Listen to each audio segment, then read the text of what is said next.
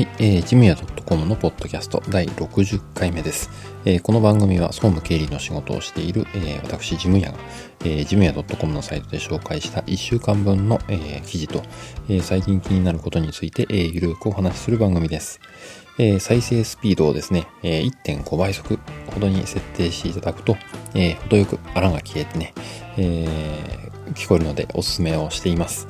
えーというわけで、えーっと、1週間分のニュースを、えーお届けしてるんですが、だいぶ、えー収録が遅くなってしまってですね、えいくつか、ま、あの過去の記事がまとまっているので、え今回、え5つ紹介していきたいと思います。えまず1つ目、え令和元年分ダウンロード、え給与所得者の保険料控除申告書、この話ですね。え内容があんまりないかもしれないですね。えあとは、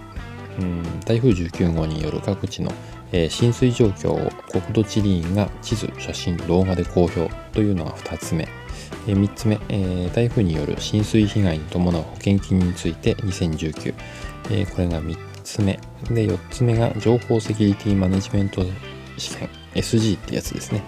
えを受けてきました。というのが4つ目。そして、えー Excel の、えー余白設定の黄金比はこれということで、え5つの記事を紹介しています。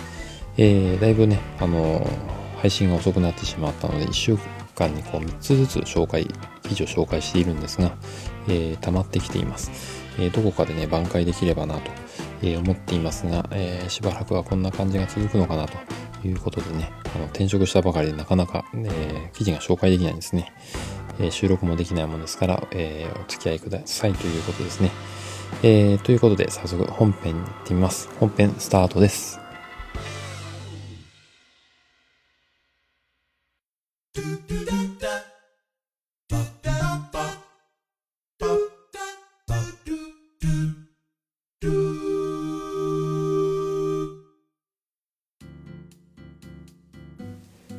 えー本編一つ目の記事の紹介ですね。えっ、と、令和元年分ダウンロード、えー給与所得所得者の保険料控除申告書という記事の紹介です。えっ、と、まあ、国税庁からね、えダウンロードできる、え給与所得者の保険料控除申告書。あの、年末調整に、あの、の時に書いて出すやつですね。えあの紙のダウンロード URL を、え貼り付けてありますと。えいうことです。なので記事のところからね、えダウンロードができますので、えーよかったらお使いくださいということです。で、えっと、まあ、去年からですね、え給与所得者の、え配偶者控除と申告書ってやつと、えー給与所得者の配偶者特別控除申告書っていうのがね、えーこう2枚に分かれてるので、えー各紙としてはね、えー去年に引き続き1枚多いという感じです。で、えー今年は特に変更はないのかな。えー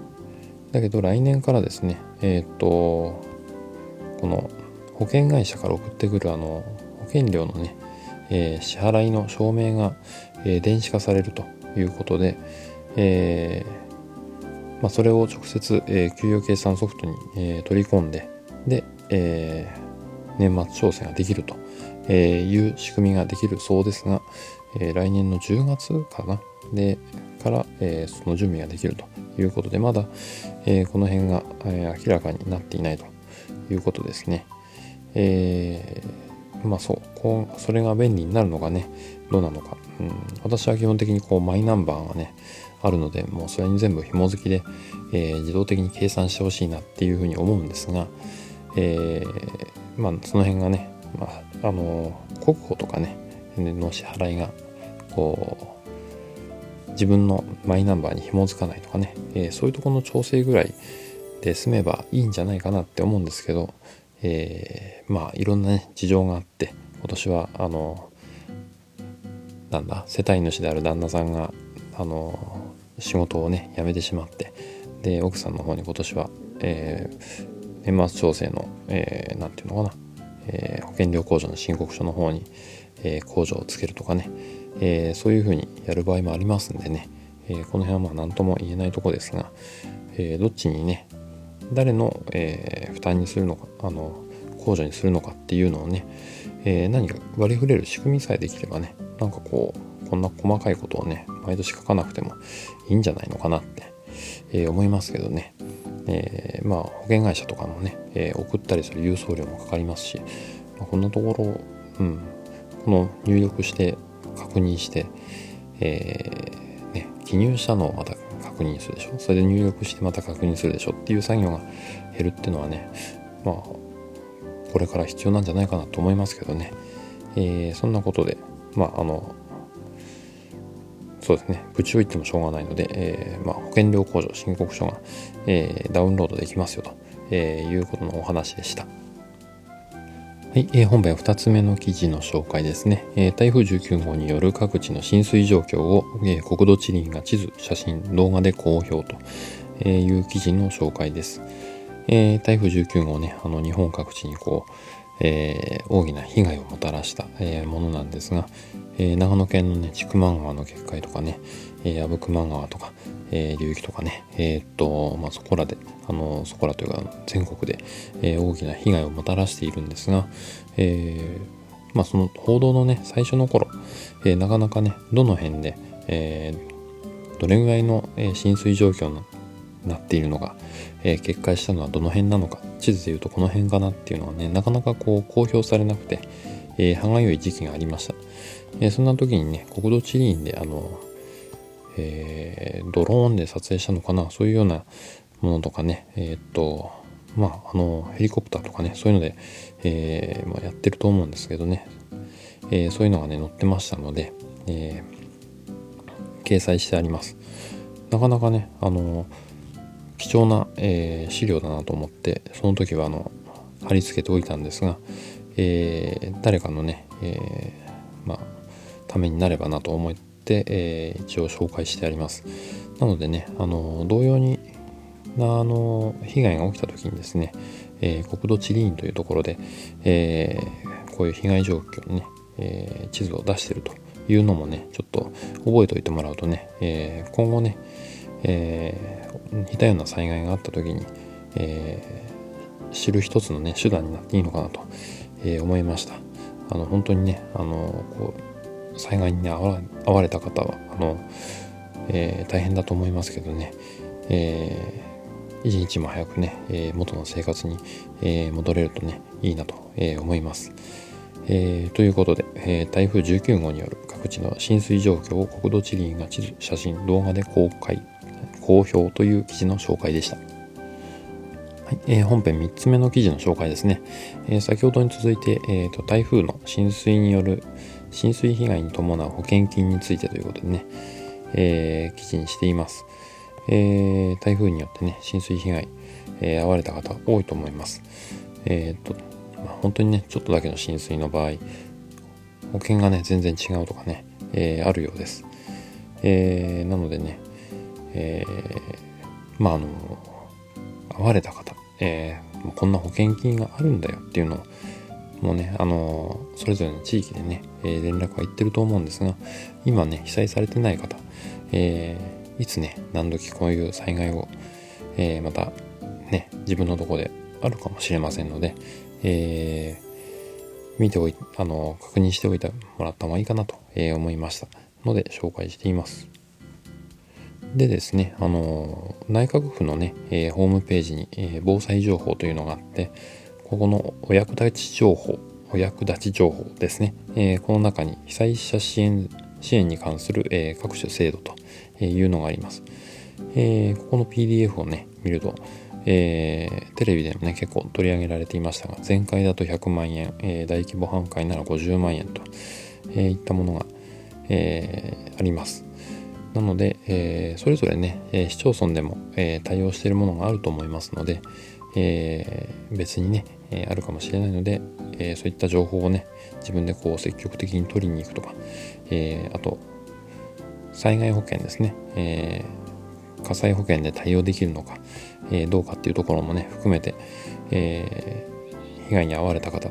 そしてあの、これからね、え自分の家はどう、がもしね、被災した場合どうなるのか、えー、そういったところをね今から調べておいて、えー、保険金の保険をね、えー、かけて備えると、えいったことも必要かなと思いますのでね、えー、ぜひあの自分のね身は自分で守るということで、え、まあ、備えをね、え、しておくっていうのは必要かと思います。え、まあ、そんなこともね、ちょっとまた考えてみるのはいい、いいのかなと思いました。ということで、え台風被害、台風浸水被害に伴う保険金についてという記事の紹介でした。はい、え、本編、えー、4つ目の記事かな、えー、情報セキュリティマネジメントシス、えー、情報セキュリティマネジメント試験、えー、SG ってやつですね、通称、えー、を受けてきましたという、えー、記事の紹介です。えーとですね、まあ、今年、まあ、転職をするにあたって何かこう資格を取っておいた方がいいかなということで、こう、ちらちら、こう、ネットでね、どんな資格があるのかなと、え自分の興味のあるものを一つ受けてみようかなと、え思って受けたのが、これですね、え情報セキュリティマネジメント試験と、えいうことです。まあの、情報に関するですね、え、本当にセキュリティの問題、え、USB を挿して、え、データを抜いてしまったとかね、えま、基本的な知識ですね、え割と広範囲にわたる知識なんですが、えそれを問う試験です。ただですね、ちょっとこの試験癖がありましてね、え午前中と午後、午前と午後にこう分かれて試験があるんですが、午前中はこう、択一式だったかな。あの、その、用語をね、えー、どの選択肢が正しいかとかいう、え、基本的なその情報セキュリティの知識の問題ですね、えー、を問う試験です。ただ、午後の試験はですね、長文、えー、長文の出題が3つあります。えー、それでですね、えー、なんていうのかな。それをですね、え私の場合に読むだけで精一杯でしたね、本当に。すごい長いんですね。え、試験時間の間に全部読んで、えー、それをその中から、えー、当てはまる選択肢を選んで、え答えるという問題でした。えなのでね、え読解力、本当にそれがね、え問われる問題、えで、なんていうのかな、落とすための問題っていう感じでしたね。えー、まあの、この試験を受けるにあたって、あの、出るとこだけ、情報セキュリティマネジメント2019年版という本を買ったんですが、この本にも書いてありましたね。あの、本当に午後の問題は、えー、落とすための問題ということで、えー、わざとね、あの、長い、えー、問題になってます。え3問中2問をね、確実に、え取りに行ければ、まあ、2問の中もこう、いくつか細かい問題があって、え2問確実に、えー埋め埋めてあるっていうのかな？あの満点でいけばあの合格になると思うんですがただ、えー、3問目ですね。3問目も埋めてないとダメということでね。うんこれはなかなか癖のある試験だなと思って、えー、うん、あのそれが印象的でしたね、えー、で試験の後自分で採点してみたんですがね。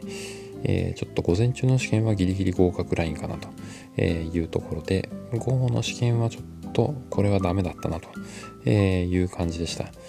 えー、やっぱね、悩むって時はやっぱ自分の力不足と、えー、知識不足というかね、え、そういうことだと思います。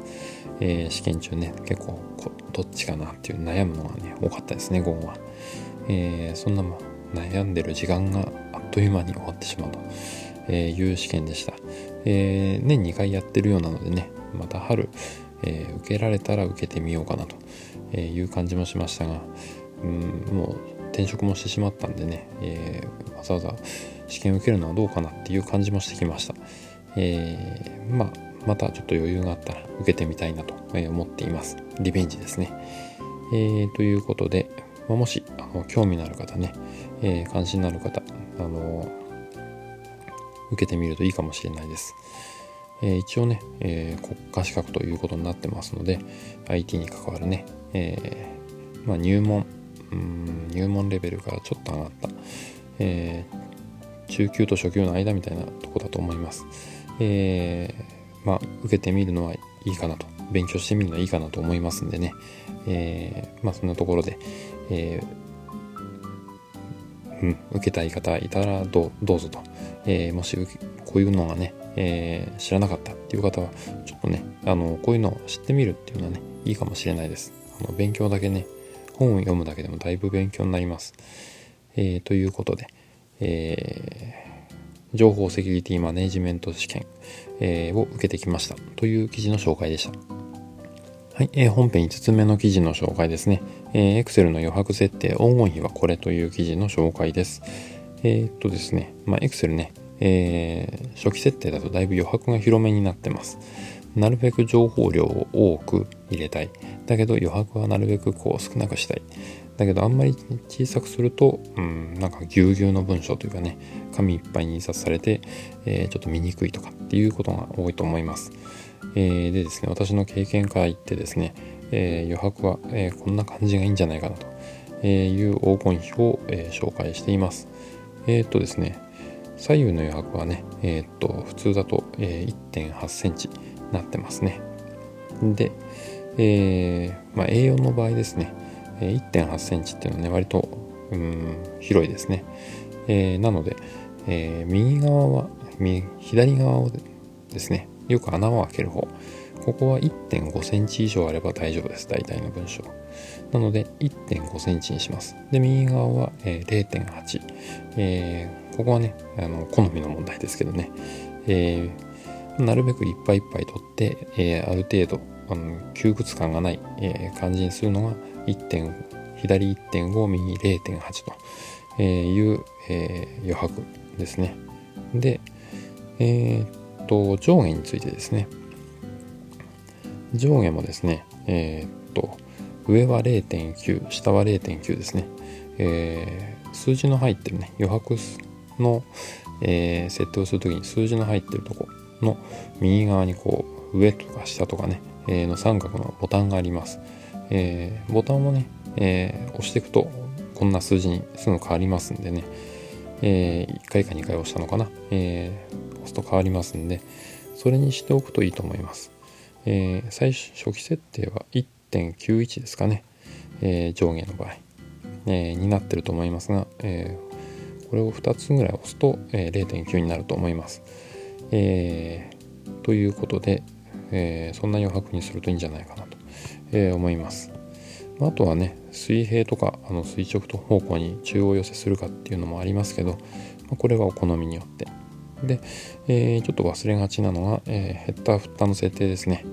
えー、ヘッダーフッターは、えー、0.3、えー、センチのところに設定するといいと思いますこのえっと上下のね、え余白設定0.9にした場合ヘッダーのところがね、え直しないと、えちょっとね文章にかぶってしまうのでそこだけお気をつけください。ということで、えー、Excel の余白設定の黄金比はこれという記事の紹介でした。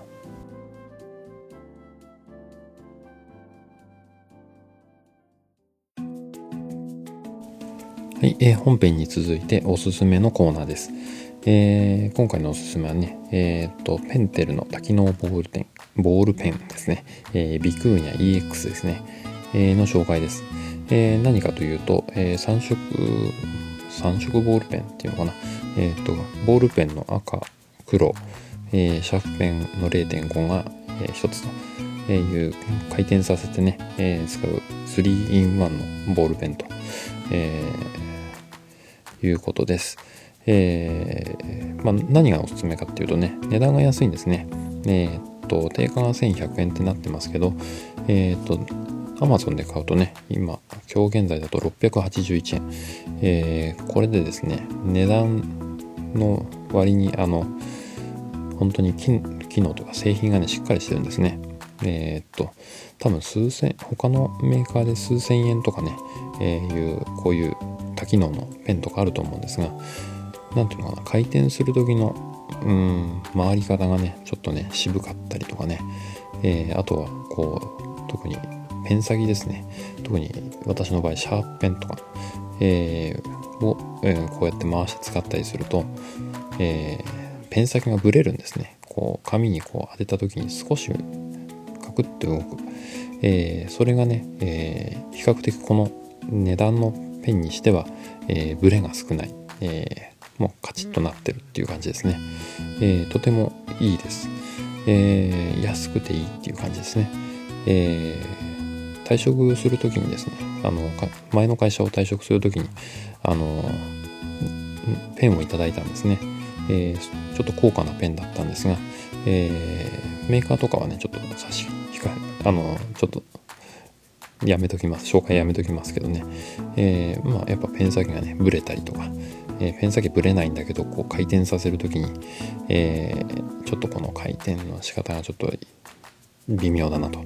えいうことがあったりしました。うんなのでね、えこんな高いペンで、えこの程度かっていう感じでしたね。ちょっと残念な気分になりましたけど。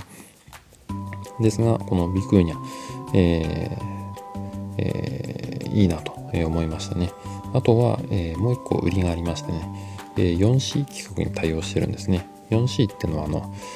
ボールペンの返しですね、えー、のと共通規格があるので、えー、ビクーニャの中に、えー、っと、えー、っと、ジェットストリームのね、4C の、あの、ボールペンの返しを入れることもできます。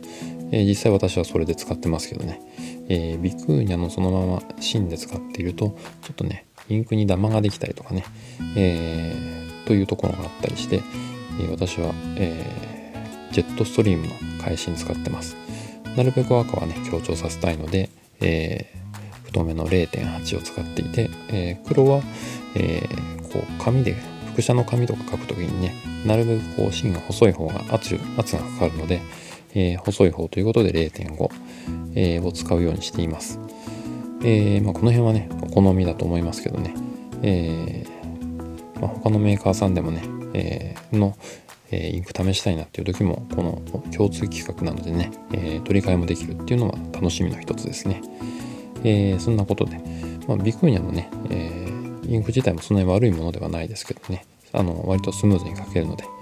えいいと思いますが、えーまあ一度ね、これ使ってみるとね、あの、いいなと思いますんでね、是非、えー、おすすめしたいと思います。ということで、えー、ペンテルの多機能ボールペン、ビクーニャ EX の紹介でした。